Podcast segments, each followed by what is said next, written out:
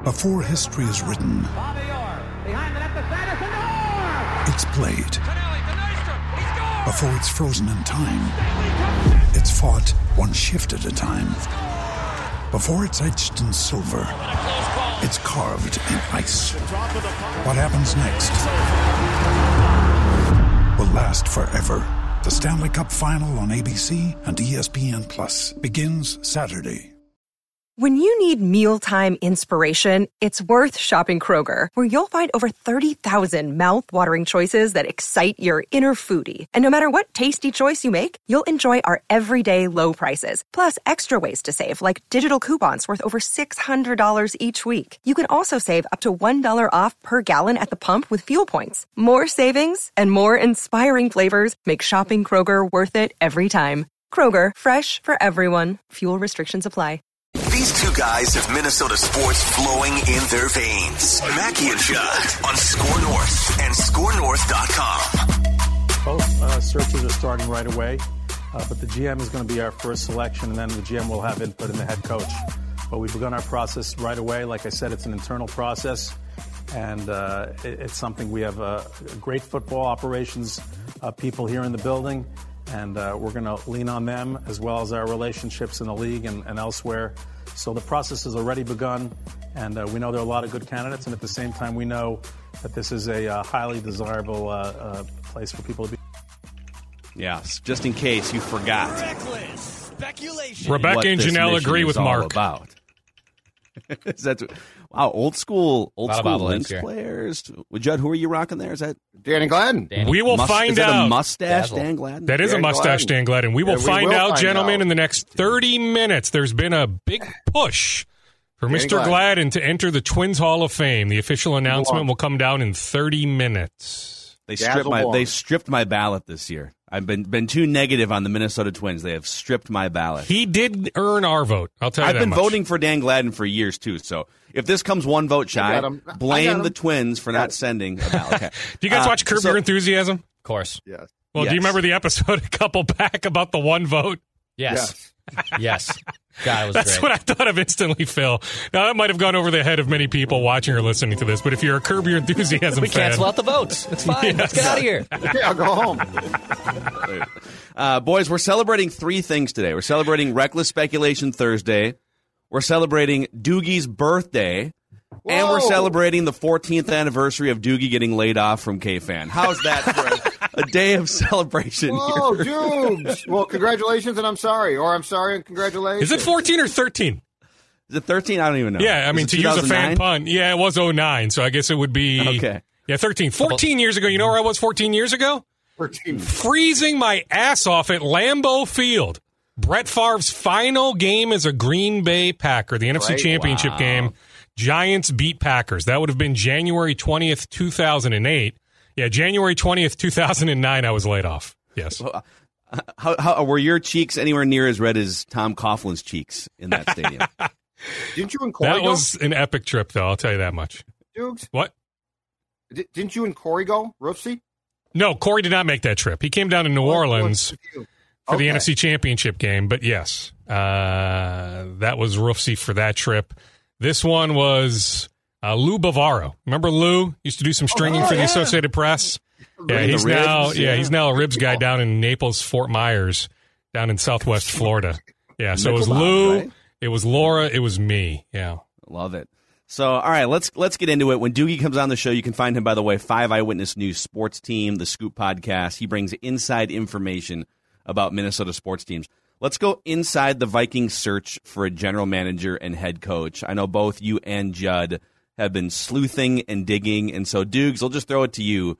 They've already went through a, a bunch of GM and a handful of coach interviews. What are you hearing to this point? Well, and more interviews to come. Today, Phil, it's Elliot Wolf of the Patriots, Glenn Cook of the Cleveland Browns. We still have some head coaching interviews to go before the week is over. Tomorrow, Todd Bowles of the Buccaneers, Raheem Morris of the Rams, Kevin O'Connell still will interview this week. DeMeco Ryans of the 49ers will still interview this week. But yeah, they've already interviewed a number of candidates. I can tell you, I will read verbatim text messages from a candidate that has interviewed. These interviews have been done via Zoom. There are a lot of people on these Zooms. Mark Wilf, Ziggy Wilf, Rob Brzezinski, Andrew Miller, CEO president. Andrew Miller has his fingerprints all over these hires. Ann Deppner. I'm not quite sure Ann's name is out there. It is now. Ann Deppner of the Vikings is a part of these Zoom calls. Did I mention Ryan Monnens? It's a lot of people. They are all about inclusion. They are all about collaboration. But here is verbatim as I try to get my phone back here. Verbatim from one of the candidates that has already interviewed. Went well. It was a big crew. Different feel, but everyone seemed to be genuine and they just want a good person with inclusive approach. He thinks things are going to happen very, very fast. So I guess I gave a little clue away that it wasn't Catherine Raiche of the Eagles that I was texting with. Okay. Okay. So so it feels so like he Judd liked the too many. process, but just noted a lot of people on this on on this Zoom. Judd thinks there's too many cooks in the kitchen, and I will say fair. this Yeah. th- this is apples to oranges, but the Timberwolves took a similar approach of like, let's get nine people, let's bring people in from different areas of the company, from the business side. Heck We're bring Jim Pete. Cheryl Reeve open, yeah, Yeah. Jim Pete, right? And uh, and now Gerson Rosas put together a playoff roster, which is a subject for another time, but they wound up getting a completely different version in reality of what they thought they were getting, even though they had nine people or whatever it was. We're gonna, yeah, we're gonna, we're gonna make sure that no stone is left unturned and no opinion is left in the dark, right? So sometimes I feel like having too many people with an opinion can be a bad thing, but I don't know if you can say that specifically about this search yet. Well, go ahead, Judd, because I know you have strong opinions on that. Then I'll chime in afterwards. Um, I just have some concerns about it's not just the the amount; it's the people in particular. And and you said that Miller is going a long way towards driving this uh, bus, and we, we talked about this, Phil, on Tuesday on Bonus Scoop. Uh, he's a business guy with a baseball background, who I am told um, as recently as as last summer, like continually referenced well, what I did with the Blue Jays was, and I said, okay, dude, but no, no one's going to care. Like that's baseball, which is a cute little sport. I love baseball, but it's not football. And so I don't think it's just the amount of people. I think it's the, it's the people themselves and what they bring. Like Brzezinski's not a football guy, but he's been around it forever, and he's a super smart guy, and and I think he's picked up a ton. And so, like would I exclude him? Absolutely not. The Wilfs have to be there because they obviously own this team. But it's not just the amount, it's the people and what they know. And and again, I feel like with what Dukes is saying is they're probably going down a path of inclusion across the board because Mike, you know, was not about inclusion. Rick was probably a little bit more, but I wouldn't say Mr. Inclusion there. And I just I'm concerned that what Phil said about the Wolves thing could be true here, which is if you're like business guy and you like I really like this person, it's easy to fool you. Like would you I, w- would you rather the Vikings if you had two choices, the way the Vikings are going about it, which is different people, business, and this and Yeah. this on the calls, or the way that the Bears are going about it, which is uh, let's just bring in seventy nine year old Bill Polian like and he's just going to run the entire search. I don't like that. I, I think the smart move w- would be to have people who understand football and people in that room. But who would those people be? Well, I mean, Bill Polian knows, right? I mean, I don't think that's necessarily a bad idea on the Bears' part. I just don't like the fact that Paul, that I, I mean, he used to be really good. I'm not sure that he still is uh, as good. Well, that's fine. But- I mean, and that's where Rob Brzezinski Brzezinski comes into be- play, where Rob's Yeah, opinion but Miller- should hold a but- ton of weight. It should, but Duke, you you keep saying Miller has a ton of pull. He does, That really yes. concerns me. Yes, He's I mean everything I've heard is who I don't Miller think- big time Yeah. influence. Yes, Yes, yes, that that concerns me because those guys tend to Bigfoot things and they think that they know, and I'm concerned with his background that he's not going to, and that's how that's how you get fooled. Okay. What I want What- some clarity on, okay, if you want to compare it to the Wolf search, Mhm. Rosas, I mean, heck, Rosas took interview classes for years. He was so well prepared. He blew them away. Yes, it was, you know, very calculated. I mean, he knew exactly what was coming his way, but he just he blew away the room. Let me remind you that Calvin Booth, Chauncey Billups, two other individuals who interviewed a few years ago, they had comparable things in their slide presentation. So they had used the same individual to help them prep for the Wolves interview. It was just you might want to ch- at least yeah, change the font. there know? were some red flags there. Change the color scheme And on hey, the PowerPoint. It worked out, right? Chauncey's now a head coach. Calvin's number two in Denver. Heck, Calvin was here last weekend doing some scouting, some gopher scouting. I think he made it to the Wolves Warriors game as well. Calvin is going to be a Pobo at some point. It's a matter of when, not if. But yeah, there there were some red flags. Rosas just uh, blew the committee. Cheryl, Jim, the others in the room, Ethan, out of the water. With the Vikings, like, how do you differentiate? Like I told Judd on Tuesday, Phil, that I'm told Jamaal Stephenson, for example, has a pre existing relationship with Mensah of the Browns, that there is a friendship there. So, how does he put that bias aside, or is Mensah his guy? Then let's say Ann Depner wants to go to bat for, you know, Catherine in Philadelphia. But then you've got somebody who wants to go to bat for Brandon Brown. Aaron Wilson, a Houston based reporter, used to cover the Ravens for the Baltimore Sun, used to cover the Texans for the Houston Chronicle. He's got a bunch of good connections in the league. He tweeted the other day that Ryan Poles of, of the Chiefs interviewed very, very well. Now, what exactly does that mean? Like, how do you even interview real well via Zoom? I know there's some concern about that, that part of it, not doing these initial interviews in person, but I just don't know how do you differentiate all these opinions? If Stephenson goes to bat for one person, Monnens goes to bat for another. Oh, by the way, Jamaal and Ryan then will be working for this Yeah. person. So, like, just there's some weirdness Here's- to the whole thing. Here's another question: How long are these initial Zoom calls? Do you have any idea? Multiple hours. I Like can't tell you if it's potentially three, two three or and a half, three. three and a half, four, but we're talking over two hours. So, and, and that's okay. That's that's longer than like a sixty minute Zoom. But I want just think about too Yes, how- they have the upgraded Zoom, you know, whatever it is. Oh, so they it doesn't, pay it doesn't extra cut money. off after forty five minutes. Yes. We Oh gotta no, go. it's it's a, we got We two minutes go. left. Oh, let me. I got to talk about the West I'm Coast sorry, offense. But this is about to, you know what? Have a great day. It's expiring. Bye. Thirty seconds left. What would you do with Kirk Cousins? Oh my God. Um, but but here's the thing: like you're you're going through this process, and and you have one call, and let's say it's three hours, which is better than one hour, but.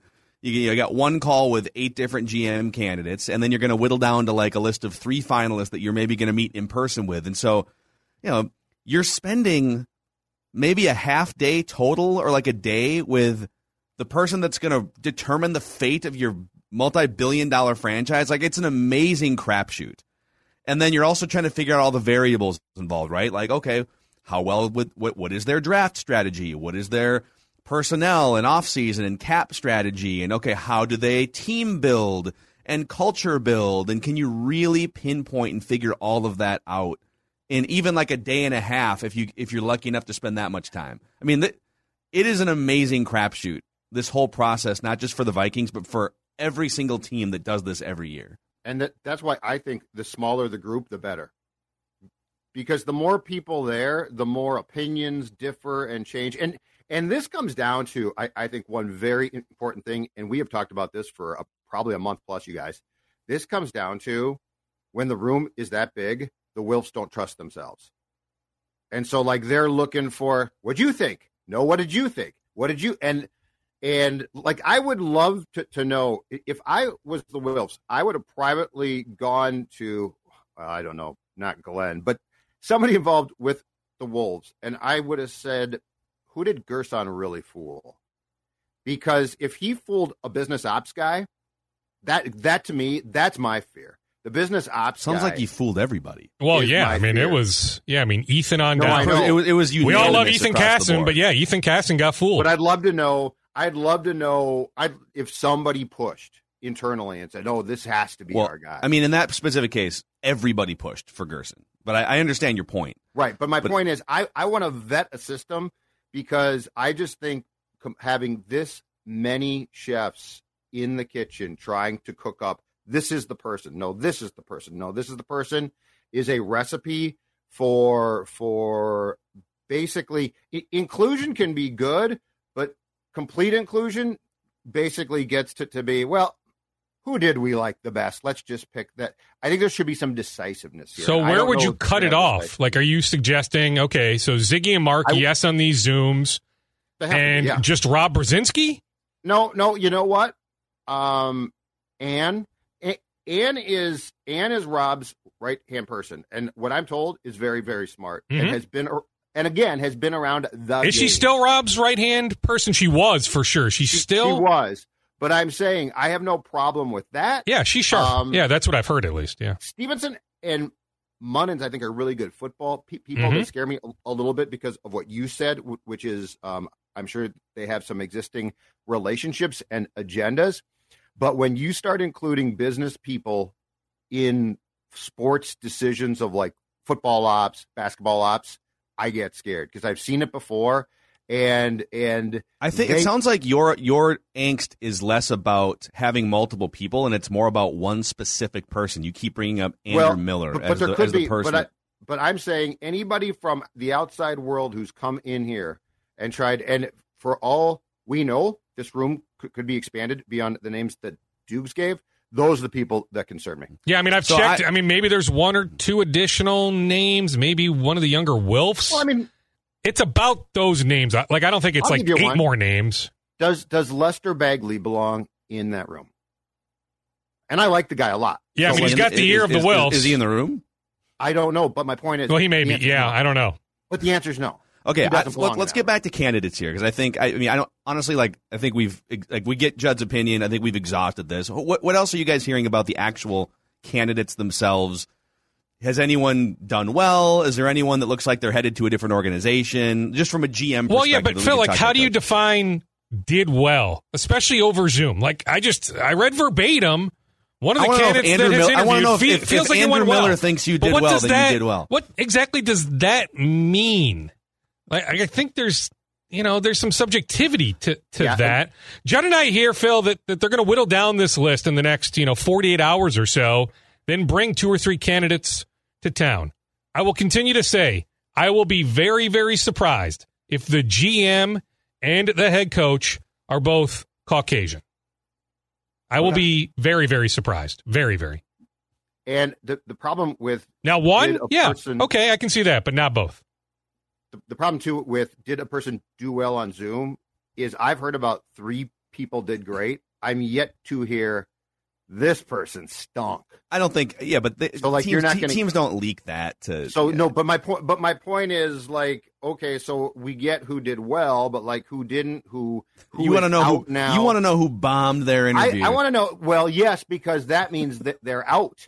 So like, I would like to know. Like, did well is just to me, it doesn't say much. It's just like okay, Well, they're right, just, they get they get to advance to the in-person stage over the weekend. But it's what about three? I think. okay? What about head coaches here? So we've uh, Doogie, we had a big conversation yesterday about Raheem Morris, and I think just you know gathering a lot of there's the initial perception from a lot of people. Oh, he kind of train wrecked as a head coach 12 years ago Did he? in Tampa, but but a few a few With that things. So they roster winning they- 10 games? Exactly. They won 10 games the second season. That was a three year period that the Glazer family was stripping down payroll. They literally spent like $60 million less than the top teams in the league a couple of those seasons. They were, they were operating at the floor of the salary cap. And also, Raheem Morris has had 10 plus years to learn, to adapt. Jalen Ramsey was on Twitter a couple days ago saying this is the best coach I've ever played for. Um, he was he's a defensive guy that spent five years as the pass game coordinator for a Falcons team that went to the Super Bowl. Um, and so he came on late. He's the eighth name on a list here for the Vikings, but we, we we dove deep and we're all sort of intrigued by him. What are you hearing about him, other head coaching candidates? What else can you tell us? He's super intriguing, right? He checked so many boxes. How about his time in Washington on a staff with Mike Shanahan, Kyle Shanahan, Sean McVay, Matt, Matt LaFleur. LaFleur. Like being in the same room for many, many meetings with LaFleur, Shanahan, McVay. Now working with and for McVay. A very high end defense, but with that experience on the offensive side of the ball. We've seen many. I guess Bill Belichick would be the ultimate example, right? Of you learn so much from that first time being a head coach. You can sell me on this team needs somebody who's done it before. That there are so many question marks. You just don't know if you're getting the next LaFleur or McVay, or are you getting the next Matt Nagy, or you name another coordinator uh, that has gone belly up. You just don't know because they've never done it. Just like these GM candidates, we just we don't know. It is a crapshoot because they've never done it. It's an enormous step up. So you absolutely can sell me on Raheem Morris. It's interesting how his name emerged after that great performance by the Rams on Monday. Then it was Tuesday at about 11:30 a.m. Right as Judd and I were wrapping up our conversation, that Peter Schrager of, of NFL Network threw his name out there. He interviews tomorrow, but at this point, yeah, I think he's a very viable candidate. I'm very impressed with his background. I said on TV, Phil, on Sunday that Kellen Moore is very intriguing. That I've heard a lot of good things about him. I know you're not on that bandwagon after that performance on Sunday, but I just don't want to put a ton of emphasis on one particular game. And I do like the idea that he's called plays before. Kevin O'Connell hasn't called plays. But then the comeback to that, Phil, is guess what? Frank Reich, who I like a lot in Indianapolis. Maybe it's because of hard knocks, whatever, but I really like Frank Reich. He didn't call plays before elevating to head coach in Indianapolis. Doug Pederson, before elevating to head coach in Philadelphia, did not call plays. So, like anything I throw out, you can throw an example right back in my face, right? Who cares if Kevin O'Connell hasn't called plays? If he blows you away, if there's enough there to like, you vet him enough, hey, hire Kevin O'Connell as this next, uh, you know, head coach of the Vikings. But I'm just telling you, I like the idea of somebody who has called plays or somebody that has done it before, like a Raheem Morris. And that intrigues me because the one thing is, aside from McVay, probably when we talk about th- these guys that c- come in and have success, a lot of them have quarterbacks who are really good, if not great. LaFleur does for sure. And so, and he might be a great coach. We just don't know. But he has taken Green Bay. I think it's safe to say, Judd, he has taken the Packers job. to another level, right? But, have they gone 13 wins the last three years, something they hadn't done great. previously? But, Duke, your point about Morris, I think, is a great one, which is he has previous experience. He's still young. Um, he clearly is is very involved and has been on both sides of the ball. Like that that intrigues me because there's a certain credibility that he would bring from day one, where I don't think there would be the questions there of, okay, this guy was uh, great with you know with McVay as his OC, but he really didn't call plays, and we don't know. I'm not saying that Raheem Morris would be a slam dunk, but I am saying he would bring, I think, a certain cachet to that job that intrigues me. And I like the fact he's young, can relate to players. And the last thing, guys, from my perspective, is if Mike Tomlin gives you a ringing endorsement and he does not have to, I really like that. Mike Tomlin's a good coach. Mike Tomlin reads people really well. I, I mean, he's full of BS and cliches, but there's certain things in Raheem's background that I think would be valuable from the first day of training camp that would be question marks, to Doogie's point, with candidates who don't have previous head coaching experience. Have either of you done background work on the AGM candidates to the point of who's got a direct connection to Raheem Morris? Um, what do you mean, like like the other candidates, or what, what well, mean? I mean, let's just go with the hypothetical that Mensah of the Browns lands oh, the GM job. Does he have a connection, some sort of direct connection? Now, a lot of these guys have indirect connections right? Maybe it's just, you know, as simple as, you know, having the same agent, something like that, that, you know, they run sort of in the same circle. But I'm wondering if there are any direct connections, the eight GM candidates to Raheem Morris. Boy, yeah, I need to do I some research on that. Spytek came along in Tampa after Raheem. Yeah, Morris because he was in Denver. I believe he might have been in Philadelphia as well. Yeah, and I don't. I'd have to go and cross reference the the Philadelphia candidates. I don't. I don't believe off the top of my head that the GM list intersects with the resume of Raheem, but I could be wrong. We should do some digging on that. Because I do yeah, think I want, like it's a reminder. I do think the GM is going to have some sort of influence. I'm trying to quantify, trying to I mean, find out exactly what that influence will be. But the new GM is going to have some sort of influence on the choosing of the new head coach. Yeah, they should. They definitely should. I hope they do. It's a weird. Yeah, it's kind of a well, weird. Well, they will, but they're doing all these interviews right now, right? Without a GM in place. And I get it. Like what I told Judd Doogie was you can't you know, a lot of people are like, well, why don't you hire a GM then start your coaching search? You can't let these hot coaching candidates just sit there for two and a half weeks and not reach out in some way and start the process and say, hey, I know you're interviewing with these other three teams right now, but we love you. We're interested. We want to have a conversation. So you have to get the process started. You just wonder why didn't they make the move on Spielman earlier so you could start the GM search earlier? and you know maybe at some point we'll get more of a feel for. Well, that goes back to Black Monday, Monday the tenth, where Rick Spielman walks into the room at seven thirty over in Eagan, thinking he's being told by the Wilfs that they want to fire Mike Zimmer. That he didn't think he was hey going to get fired. Sounds like a start to a joke. Hey, we're going to fire Zim GM now, or are we going to make room. him sweat for an hour? Actually, Rick, why don't you sit down? Why don't you grab a box? So there's still some fascinating background on how all that unfolded that I'm still unearthing. Yeah. Um, anything else from either one of you guys, just quick on the Vikings GM and coach process before we jump into some some other scoops here. Duke's best get best guess that we have a GM. I'm guessing by next uh, Tuesday, Wednesday at the latest. What do you think? Yeah, I think sometime in the next six to seven days. Certainly by the time we talk next Thursday, or at least I would bet by the time we talk next Thursday, at least some news of of a hire being leaked. Maybe there isn't an official you know, in person news conference or Zoom news conference by next Thursday, the 27th. But yes, I think this thing is about to ramp up big time after these two interviews today, Cook and Wolf. They'll then whittle down the list as late as tonight, tomorrow morning, make some phone calls, get some individuals to town in the next, you know, 48 to 72 hours. So once you bring these people to town, you may end up keeping one of them in town for a press conference as soon as early next week. Interesting. Love it. Love it. All right. So let's let's do some Timberwolves here for a minute. Last night, yeah, I mean, Ant Edwards might have set a record for uh, length of time between his back-to-back technicals. You had, you had some very sensitive referees last night. It was a horribly officiated game, but I don't think you're you're going to have horribly officiated games. I don't think that's a license for you to just implode and get outscored by 25 points in a quarter and disappear in the second half. Like I get that Cat doesn't get calls that other stars do and Ant doesn't, and that's frustrating. But I think some of that is a self fulfilling prophecy with how much those guys complain. I guess what I'm saying, Doogie, is I don't love how the Wolves still sometimes, not as often as before, do this with officials where they just it just it's a snowball rolling down the hill and they're unable to to disengage and just go and play the game. What a weird game last night, right? I mean, that game last night had schedule loss written all over it, right? That Atlanta plays in Atlanta on Monday, doesn't play Tuesday, then plays at home on Wednesday. The Wolves play in New York on that stage, the biggest stage possible. You know, the way they won on Tuesday night, get into Atlanta three in the morning. Like that had schedule loss written all over it. Then the Wolves, after the first quarter, they own the first quarter. Like nobody can beat the Wolves in the first quarter.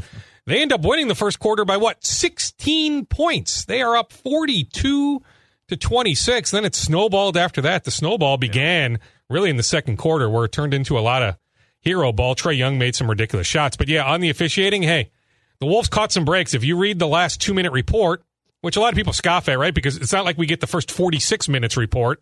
We only get the final two minute report when it's a close game. But Tuesday night at the Garden, the Wolves benefited greatly. The Cat and one, the definitive basket of the game uh, the league said he pushed off.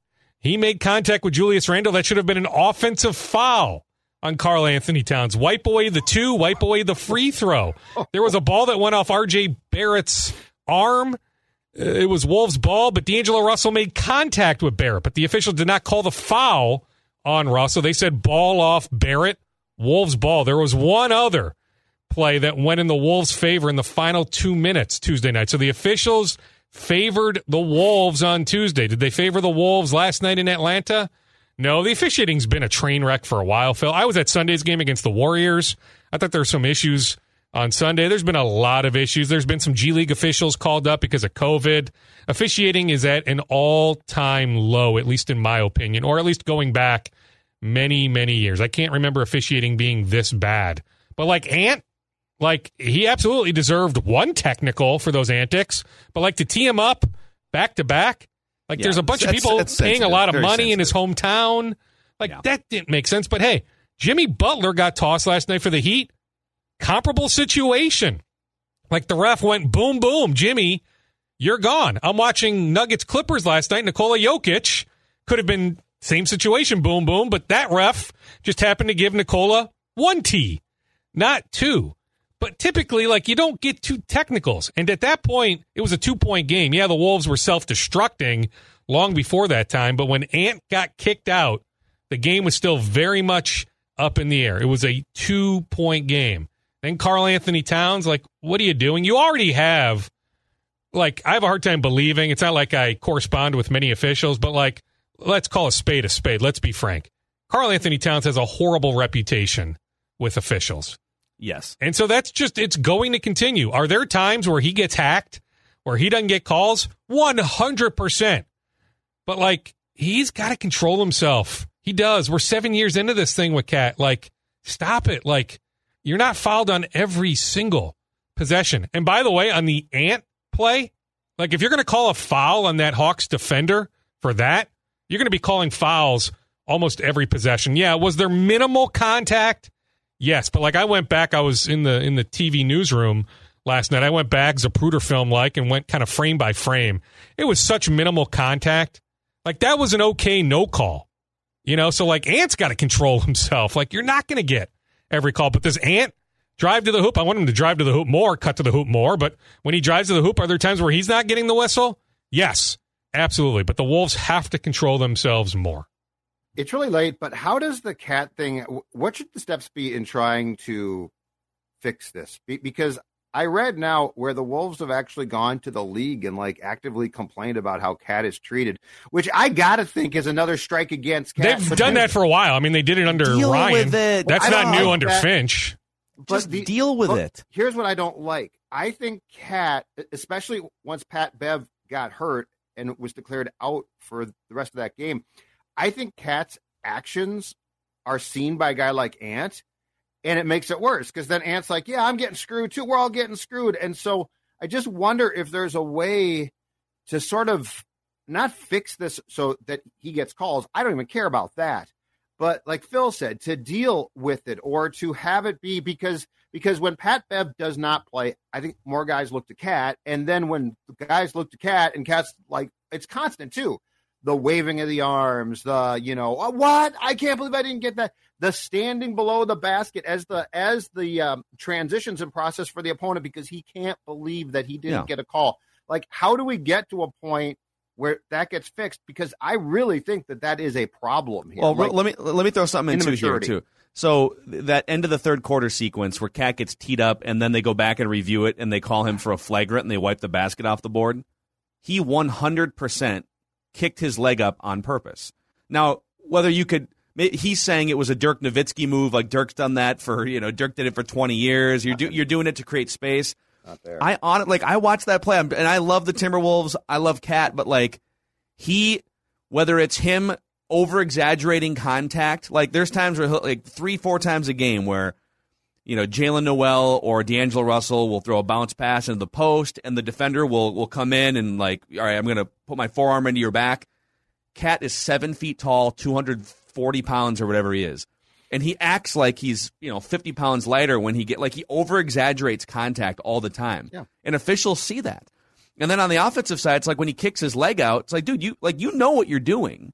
You know what you're doing. You're kicking your leg out on purpose, whether it's again to create some space, okay, but just know that when you kick your leg out like that in that area for the defender, by the way, kicked him right in the right in the grapefruits, and then you and then you complain and throw your arms up like, whoa, what am I supposed to do? It's like, dude, stay in a zone and just play the game. It That's was the a solution, very dirty play. You're right, Phil. Very dirty play. I'll tell you this much though. I don't think they do anything if he doesn't taunt. So not only and did Dirk do something like that on occasion? Sure. Like to that extreme though, no. Cat took it a step further than pretty much Dirk, you know, 99.9% of the time ever did. But like, why are you then taunting? Why are you then, as the defender is on the ground, stepping over him, looking down at him, taunting? Is that- like, if that T him. isn't called he there, the review may never have even taken place. like, he may have actually gotten away with the on the fire, kick if not for the taunting that resulted in the T. And, like, I don't know if it's going to change. Like, we're sitting here saying he has to control himself, this, that. Like, No, this is who he, he is is. is. Seven Yeah. years in, like, is he really going to change dramatically, drastically in the next handful of years? Hard for me to see that. and that's why you, you got to have the Beverleys, and like when Beverley's gone, it's and, and Pat Bev's over there. He you know he limps across the you know half court line during that that timeout where they were reviewing, and he gets he goes. I'm surprised he didn't get teed up, and he goes into the official's ear and starts like yelling something. Well, yeah, I mean, he's been teed up before from the bench, so that wouldn't be a new phenomenon. I think he tries to calm Yeah. things though. He, he Yeah, tries no. to. oh, I love I him. think he, he actually tries to tone things down because he knows that Cat's killing his team. yeah, no. D'Lo I- said the I- same thing after the game. D'Lo said, you know, we love Cat's passion, but like at some point you got to you got to you got to Yeah. draw a line and know that it's affecting the team negatively. I love Bev, but last night is the conundrum the Wolves face when deciding what to do when it comes to his future. Unrestricted free agent this summer. There certainly is mutual interest in retaining him. You know, Bev, his camp has driven the bus more so on extension talks. A reminder the Wolves, if they wanted to, they could extend Patrick Beverley today. The rules would allow them to extend Patrick Beverley today. They don't have to wait Do it. until the off season. But like, how do you work that contract? By the way, on the ankle, like it's another short term situation. This is not a long term injury, but like, you know, does he play Sunday? Probably. Like he should be okay for Sunday's game against the Nets, but like that's where he's at in his thirties now. You just don't know. There are there are medical questions there. Like durability, legit, legit durability questions. And so that's why to me, I'll continue to say it's hard for me to fully guarantee a contract for Beverley two years out. For the 22 23 season, absolutely. Somewhere in the neighborhood of 8, 9, 10 million. Mid level exception, kind of that neighborhood. But like that 23 24 contract, that would have to be, if I'm Sachin Gupta, a partial guarantee. I cannot fully guarantee 23 24. Now, if he avoids catastrophic injury, you know, or, you know, some sort of sizable injury, in all likelihood, he would earn that full guarantee for 23 24. But I just couldn't on the surface guarantee him a contract for 23 24. All right, before we uh, say goodbye here to birthday boy and scoop boy Dukes, I'm going to bring this episode full circle, and I will give you a rapid fire scoop. Ron Gardenhire, Dan Gladden, and Cesar Tovar elected to the Minnesota Twins Hall of Fame. Tovar got our Wow. vote. The one guy I feel bad for, I think he's undervalued, is Corey Koskie. Koskie will always have my vote, so I feel bad for Corey Koskie. But yeah, Tovar should have been in a long time ago. And yeah, Gardy, I have no problem with that either. Yeah, yeah, Gardy, yeah, there's some division championships and longtime coach. I think longevity, longevity gets you. Battled his tail off mm-hmm. to get there too. That's He what I like. did. Yeah. He battled his tail off. He And really being did. just a good dude counts. Like Gardy's one And of my Reusse? guys. Very pleased now. Yeah. Tovar is in. Patrick Reusse is very yeah, happy. that's a, that's a throwback, man. Cesar Tovar was Cesar Tovar. Did he once play all nine positions in one game? He did. Yes. Yeah. Late 60s. How about that? Yeah. Yes, he did. All right, there it is. Reckless speculation Thursday here with Doogie. Good stuff, man. All right, we'll talk to you next week. Happy week. birthday, dudes. Dukes. Thank you, gentlemen. That much closer to senior citizen discounts. 40 Gophers, what? Rutgers, 42. Gophers, Rutgers, Saturday, as of more. now, is still on, but with COVID cases over there with the men's basketball program, that's a fluid situation. I was told one of the new cases is one of their starters, one of their key players is a is a new positive. Sean Sutherlin also is one of the positives, but that goes back to before the cancellation of or the postponement of of the Penn State game last night. Then the other thing I wrote down, cool that Sylvia Fowles is back with the Lynx. Angel McCoughtry, free agent. She was featured on the big board during Sunday's game in town, hanging with Napheesa Collier. So, you know, a lot of light bulbs went off. You know, one of the all time great female players, right? Multi time Olympian, multi time All Star. Yeah, she's in her mid 30s, but Angel McCoughtry, like superstar, one of the great all time players. If she's in town, like, wouldn't she meet with Cheryl Reeve? So I'm working on that. I can tell you, Cheryl has had interest in McCoughtry previously. What I need to find out is I figure that the Fowles contract is a one year contract. That's going to eat up a good portion of the salary cap. So I just don't know if they'll have enough room, wiggle room to sign Angel McCoughtry. So there's some cap gymnastics that would have to take place. But I can tell you, at least in the past, Cheryl Reeve has had interest in Angel McCoughtry.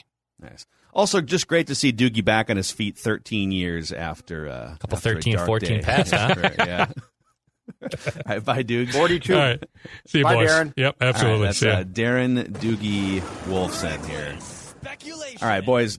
So reckless speculation Thursday. Let's let's keep this this train rolling. We'll get to some old tweets exposed. But back to the Vikings GM search specifically, and head coach to some extent because I think they're going to have a say in this. But um, the biggest conundrum, aside from culture, because we hear a lot of a lot of players speaking out about the the fear based culture. I mean, that's a whole animal in itself to just sort of rebuild a more player friendly culture. But from a strategic standpoint, the biggest challenge facing a new general manager is roster construction. The Vikings, as of right now, going into the league year, which which will open up in less than two months, have the fourth worst cap situation. Actually, I believe it's now the third worst. There's been some recalculations here on Spotrac.com. The only teams that are in deeper cap hell than the Vikings are the Saints, who are $61 million over the cap going into next year. It's remarkable. Are they still like, are they still paying Drew Brees or something? Like, what? Where's all that money coming? They might be paying the piper for that contract for all I know. Yeah. There might be some void years or something. Yeah. Um, the Packers are $37 million over the cap. Now, they would tell you worth it, you know, 13 wins in three straight seasons and, you know, primed to make another deep playoff run. And then the Vikings are, according to Spotrac.com, $12.1 million over the salary cap. So you gotta you gotta find twelve somewhere just to get under the cap. But then you also need like somewhere between six and ten million dollars for your draft picks, depending on you know I, I haven't looked at all those financials, but let's say six to ten million dollars. So just to clear room for your draft picks, you need to shave twenty million dollars off of your current cap situation. And then if you want to actually improve the team, right? You got to go find another edge rusher, maybe another cornerback, or um, offensive lineman. You probably need a center, probably need a, a right guard, right? Like you're probably looking at minimum another fifteen to twenty million dollars, even though there's a bunch of teams in the league right now with like the Chargers and the Dolphins and the Jaguars all have over seventy million dollars in cap space before they make cuts, right? And restructures. Yep. You know, over half the league has 30 plus million dollars in cap space before they restructure anyone's contracts. So if you want to be a player at all, you probably need to shave 40 plus million dollars off your current cap situation. Mhm. Have fun, new general manager. Where would you start? Well, I'd like to subtract Kirk because I, I feel like it, it always comes back to Kirk. And clearly, if you start with Kirk, you um, you at that point in time free up a lot of space. So I'd like to start without. Kirk. I'd like to start with Kirk staying, and and let's just say that. Oh, you're stay- oh you you said subtract Kirk. no. you I, mean- I, would like to subtract Kirk from the conversation. Oh, I would like to say, let's oh. say, because we, we've Whoa. gone down this, the Kirk, the Kirk Whoa. solution is really simple. I mean, if Kirk's gone, you're freeing up space. But here's what I would like to do. I would like to um, take Kirk and put him in a different bin, the he's staying bin. And I would like it to be on the he's staying bin with that cap hit bin. Because because let's just say that that the new GM calls around and everyone's like, I'll give you a fifth round pick, I'll give you a sixth round pick. And the So if, you "I'm- can't if you can't get anything meaningful, move Kirk, but you're not going to extend Kirk. So, so for the Kirk stance, let's just say he stays with that cap hit. And now let's pretend that new GM saying, "Well, I think that we can still win here." Says, but what I really have to do is find a right guard in free agency then, because I got to protect Kirk. I got to find a center, maybe, not maybe, probably for sure. no, you need a center. Okay. Yeah. So so It's now now we aren't talking about draft picks. We're talking about protecting Kirk with with guy, with guys with experience. Yeah. Who are going to be paid. So now this is a fun game. Cuz now you got to pay the piper somewhere. And I enjoy this because you know, this gets difficult now cuz now we're talking about names that are good players, familiar names, but Kirk staying is going to cost them their jobs. But here's the thing: if you want to be competitive, and this is where the you know the Wilf math might not add up because they want to be competitive in 2022. But if you're gonna, if you're saying we're not going to extend Kirk, we're just Yep. not, we're we're done kicking the can down the road. Yep. Let's let's play this last year out, and then you know, obviously, if we all agree that we want you back in 2023, cool. Like we can we can have that discussion when you're a free agent. But what you're about to do here is cut elsewhere on the roster. Like you're uh-huh. going to leave Kirk's $45 million cap hit and you have to find. I'm going to say 40 million. I think if you want to be competitive, you have to find 40 million dollars. I love where you're going. Not only to fix the flaws that currently exist, Yep. but then you have to fix the holes that are left by the players that you're cutting. Yep. Which so means- yes. and that's and and all of this, and I'll shut up and let you do your your hatchet No, no, job here. I'm But like, enjoying this because it's a really good path to go down. But It's is- reckless but possible. reckless but possible. Oh yeah, keep keep painting the picture, man. the, This the good. Mackey and Judd uh, mission statement: reckless but possible. Um, the, all of this is why I want 2023 to be the real target year. Like, if hey, listen, if we can do a little bit of a you know a smoke and mirrors job and sneak into that seven seed in 2022, like the Eagles did, cool, awesome. And then we can you know like the Eagles got to have their cake and eat it too, right? They got draft pick compensation for Wentz. They they hired a new coach. They got into a sort of a reset mode. They got to look at Jalen Hurts for a year, and maybe they learned that he's not the guy. But all while they were learning about their team and going through this transition period with a new coach, they made the playoffs. they made the freaking playoffs. Yeah. So I, I- I guess what I'm saying here is there's almost no way, unless you trade Kirk and get lucky at quarterback somehow, that you're going to be a Super Bowl contender in 2022 with your current cap situation relative to the rest of the league. But I'm curious to see what moves uh, GM Judd would make here. Well, and one I completely agree, but I feel like we've played out what we would do before, which is why it becomes fun because we do get on Twitter the pushback of, well, I mean, the Wolves said they're going to be, I believe the words were super competitive. Mhm. So it's fun to me to now take Kirk out of the equation and who do I cut? Because I'm going to have to cut players that are popular and still probably successful. Um, the obvious one, I'll just start there Michael Pierce. Depending on when I cut him, because there is a difference between cutting a guy in March and and putting a post June first designation on a roster move. But depending on when I cut Pierce, I am going to save between six point five and eight point five million dollars. Okay. So he's let's gone. Call, for, let's call it 6.5 here for the sake. Or So call, should we call it seven? Let's call it seven. he's gone for sure. Okay. All right. So mission mission 40. We got to clear 40 million here Mission. Seven four, off. yep. To to to, And so- to and get under the cap guy. to draft players. I'm Brzezinski. And you're the math I'm guy because I suck at math, and it's not my fault. So we're trying to go from 12 over Half to even, but then we got to Yep. save, let's say, you know, eight to 10 for draft, eight for draft picks, and then another, you know, 20 some for for free agents that we want. So to get a new center and stuff. All right. Okay. Okay. I'm going to save a big chunk of change, and I don't even like this move. But this guy's been hurt for two years, and, and I have to make a decision on him. Danielle Hunter. Oh my gosh. He is due an $18 million roster bonus in March. If You he's so you tra- can save you can save 18 then. if he's the traded or released with the post June 1 designation, I can save $20 million in cap space. Okay. That's a huge chunk of change, right? It is, there. but now you have I know. a Hall of Fame sized Hey, hole on we're your keep, defensive I'm keep, line. but, but I was told to keep Kirk. The stands got to me. They broke into my office. the Crusaders. The Crusaders, Crusaders are in my office. they climbed up the steps to They your have home. They have breached my office. Okay, It's happening. I am. I want to go to the bunker at TCO, but I can't get there. You can't, be, and they're you know they're no, we're keeping Kirk, and you got to find nine other players to get rid Yes, of, and then yes. we get to complain about how the roster construction is Security has left the building. I'm all alone here. I mean, it's March 6th, and I'm in trouble. Okay. Oh Um, man, this is not helping Kirk. eh, You know, this is not helping him in terms of building a, a qualified well, hold infrastructure Hold on a around him. though. Uh, But it sort of is in Kirk's mind because Kirk is thinking, you make you get guys that are effective defensively. What I want offense.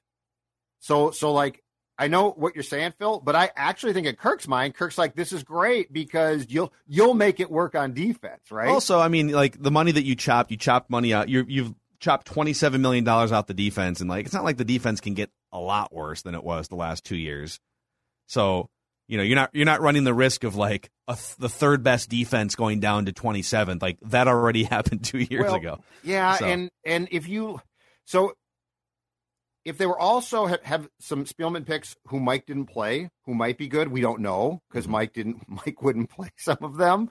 Uh, that they could step in here Yeah, pretty Cam, quickly. like Cam Bynum is one of their best Yeah. players in limited. But I mean, like, like what if? And I have no clue here. Okay, but like, let's just say that Chaz Surratt is decent, yeah, we have no idea. but we just don't know. He was held hostage. Yeah, He was in the basement. Yeah. So we have no clue.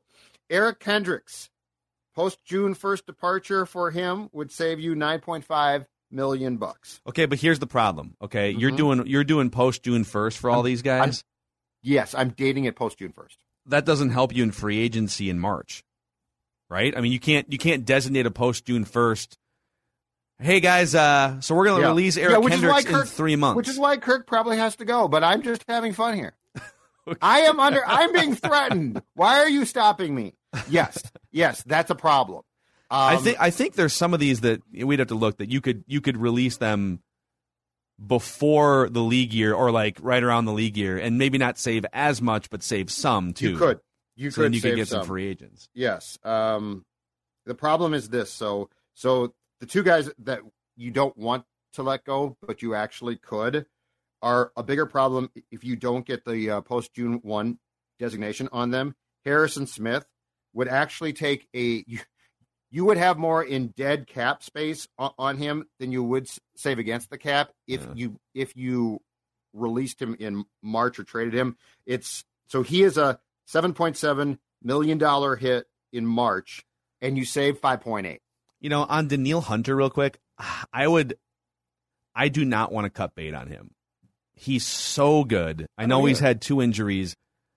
I would, what I would look to do is, listen, man. So, so his cap hit right now because of that roster bonus is is like twenty six million dollars. His cap hit's higher than some current franchise quarterbacks. Yep.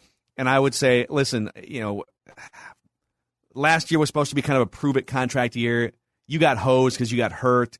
Let's do. Let's run it back. Let's let's lower the cap hit, push some money into a roster bonus in 2023 Yep. as sort of a checkpoint again, and Yep. then uh, so we'll we'll make sure that you get something in 2022. But let's lower that cap hit from like you know 26 million down to 16 or 17 or something, so we can have 10 million to play with. Like And I I- would probably approach it that way.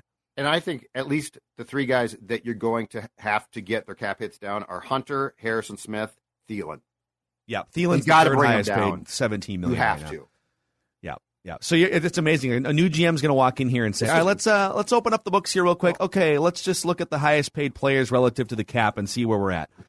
Ooh, okay. Kirk Cousins. Uh, that's like the third biggest cap hit in NFL history.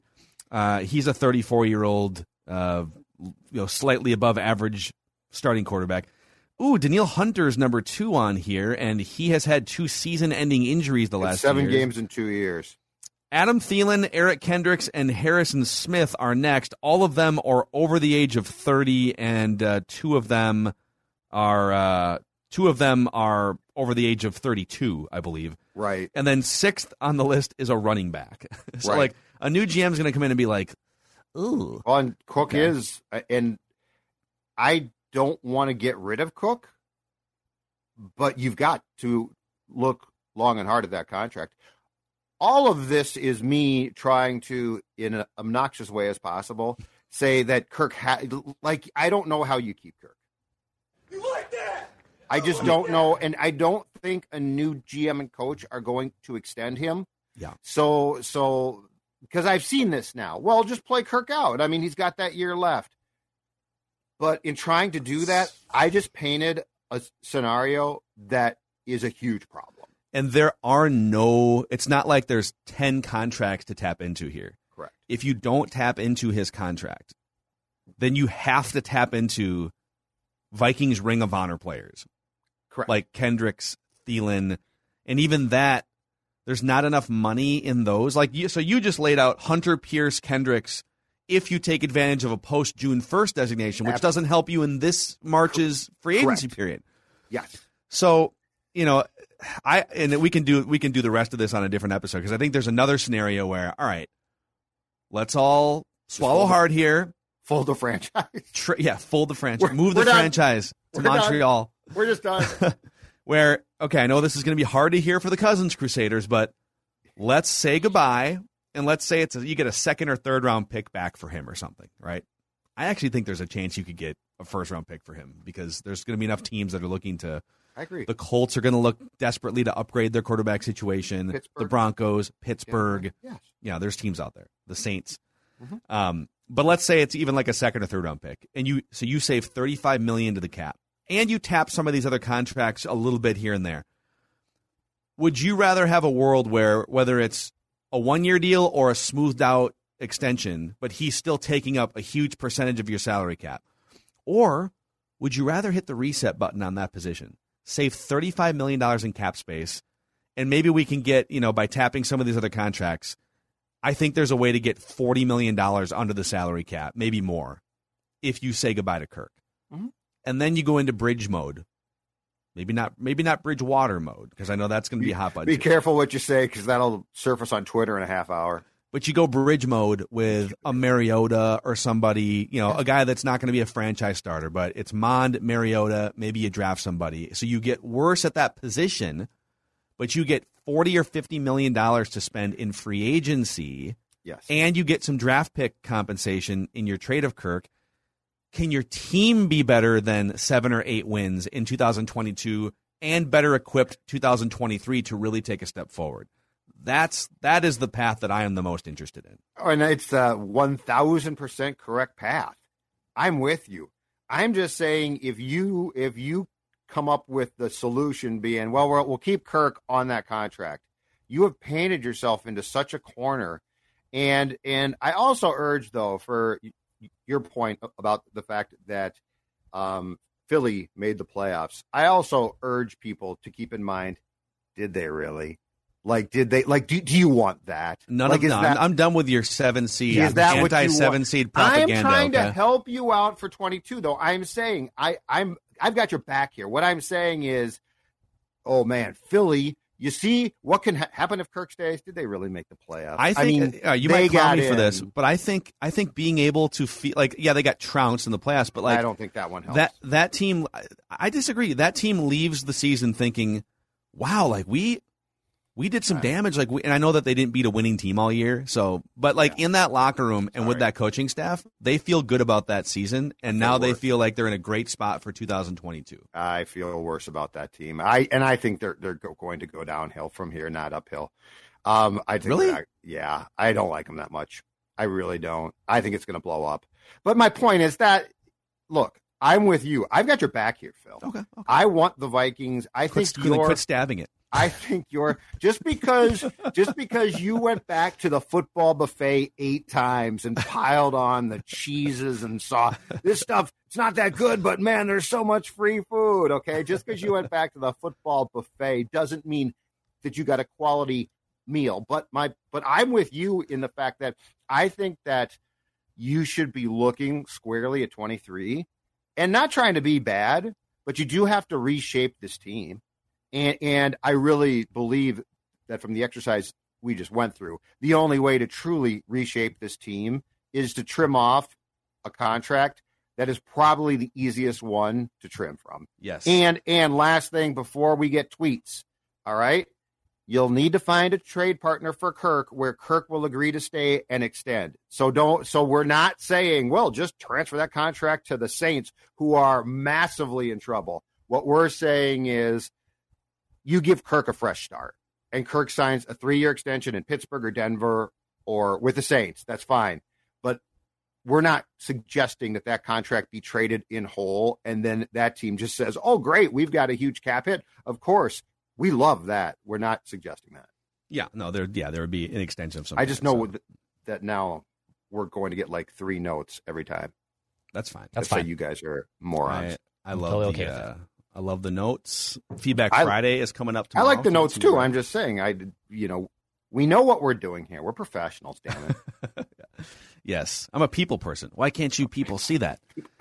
You know, Federated's here to help business owners. They've been around, and I don't know if, if they can help the Vikings at this point. Like they're kind of on their own, trying to find a new GM and coach. But you know, for for many businesses out there, they are all about frontline risk management and protection. And you can tap into all sorts of resources at federatedinsurance.com, like MyShield, for instance. Check them out. They've been around for over 100 years, based in Owatonna. federatedinsurance.com or download the app. And remember, at Federated, it's our business to protect yours. All right, every Thursday, we also go back into the Twitter archives, and Declan digs up dirt on us. It's called Old Tweets Exposed. All right, we're going to start with uh, you guys are actually combined in one clip. You guys are, uh, this might be a first time for old takes slash tweets exposed. I uh, did a little Twitter search and I found actually, I'm 100% sure actually, I made this little audiogram about four years ago. Uh, it's December of 2018. And you guys are painting a picture for the Vikings. And let's just let, let's just play the clip.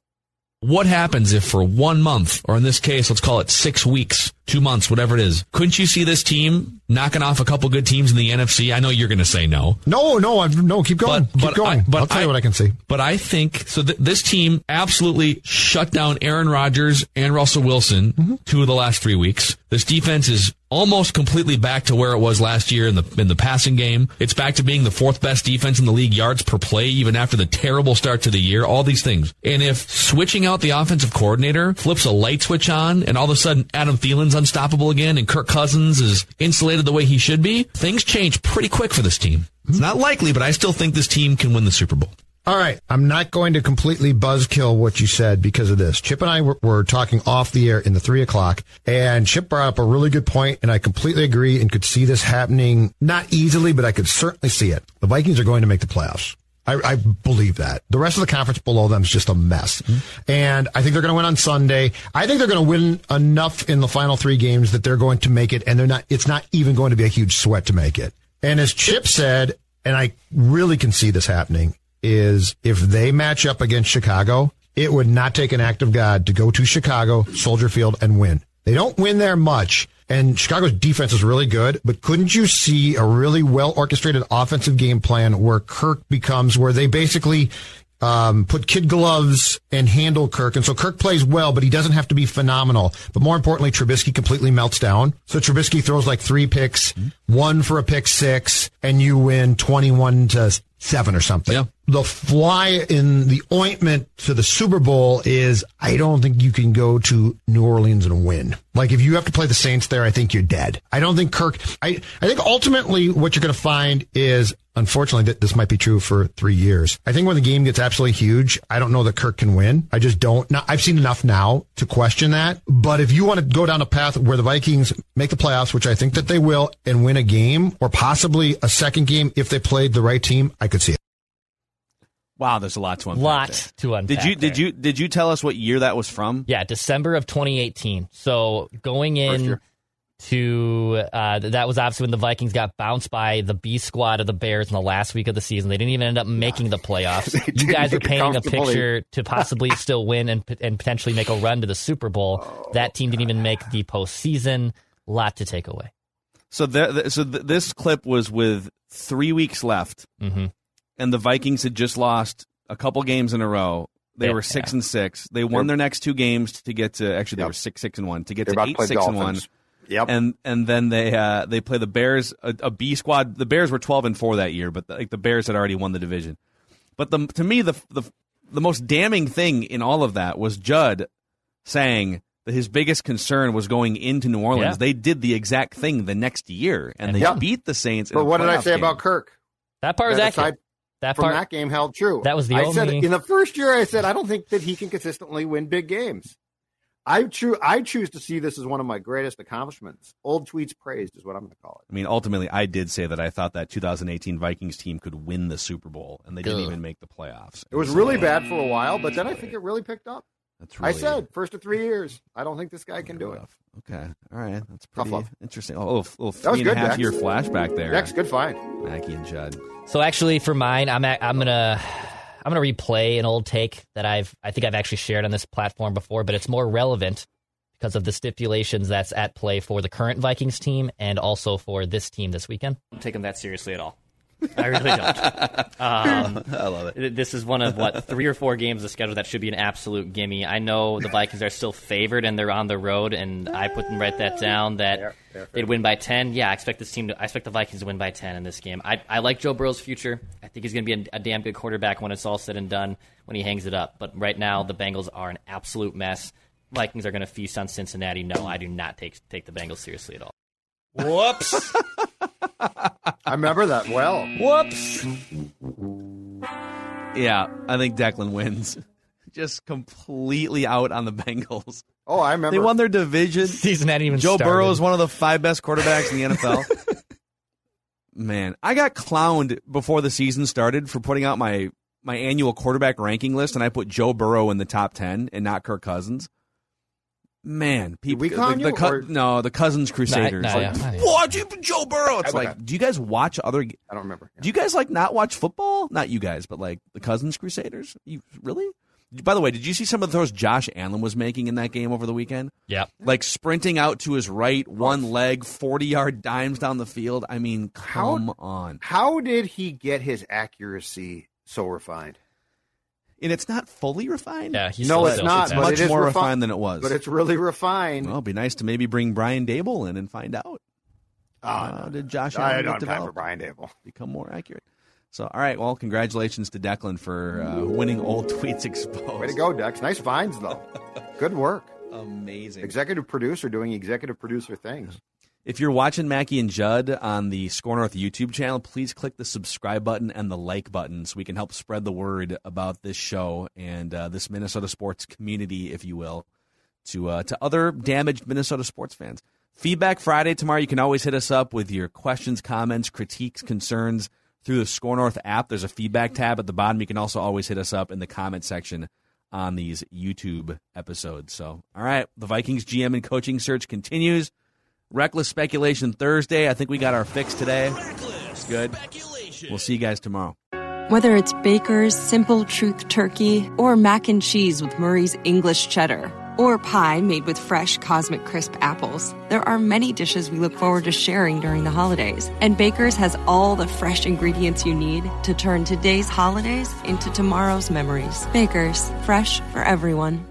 Get more ways to save at the Buy Five or More Save $1 each sale. Just buy five or more participating items and save a dollar each with card. Baker's, fresh for everyone. This holiday season, Peloton's got a gift for you. Get up to $200 off accessories with the purchase of a Peloton bike, Bike Plus, or Tread. And take your workout to the next level with accessories like non slip grip dumbbells, a heart rate monitor, cycling shoes, and more. Peloton, motivation that moves you. This limited time offer ends December 25th. Visit onepeloton.com to learn more. All access membership separate. Offer ends December 25th. Cannot be combined with other offers. See additional terms at onepeloton.com.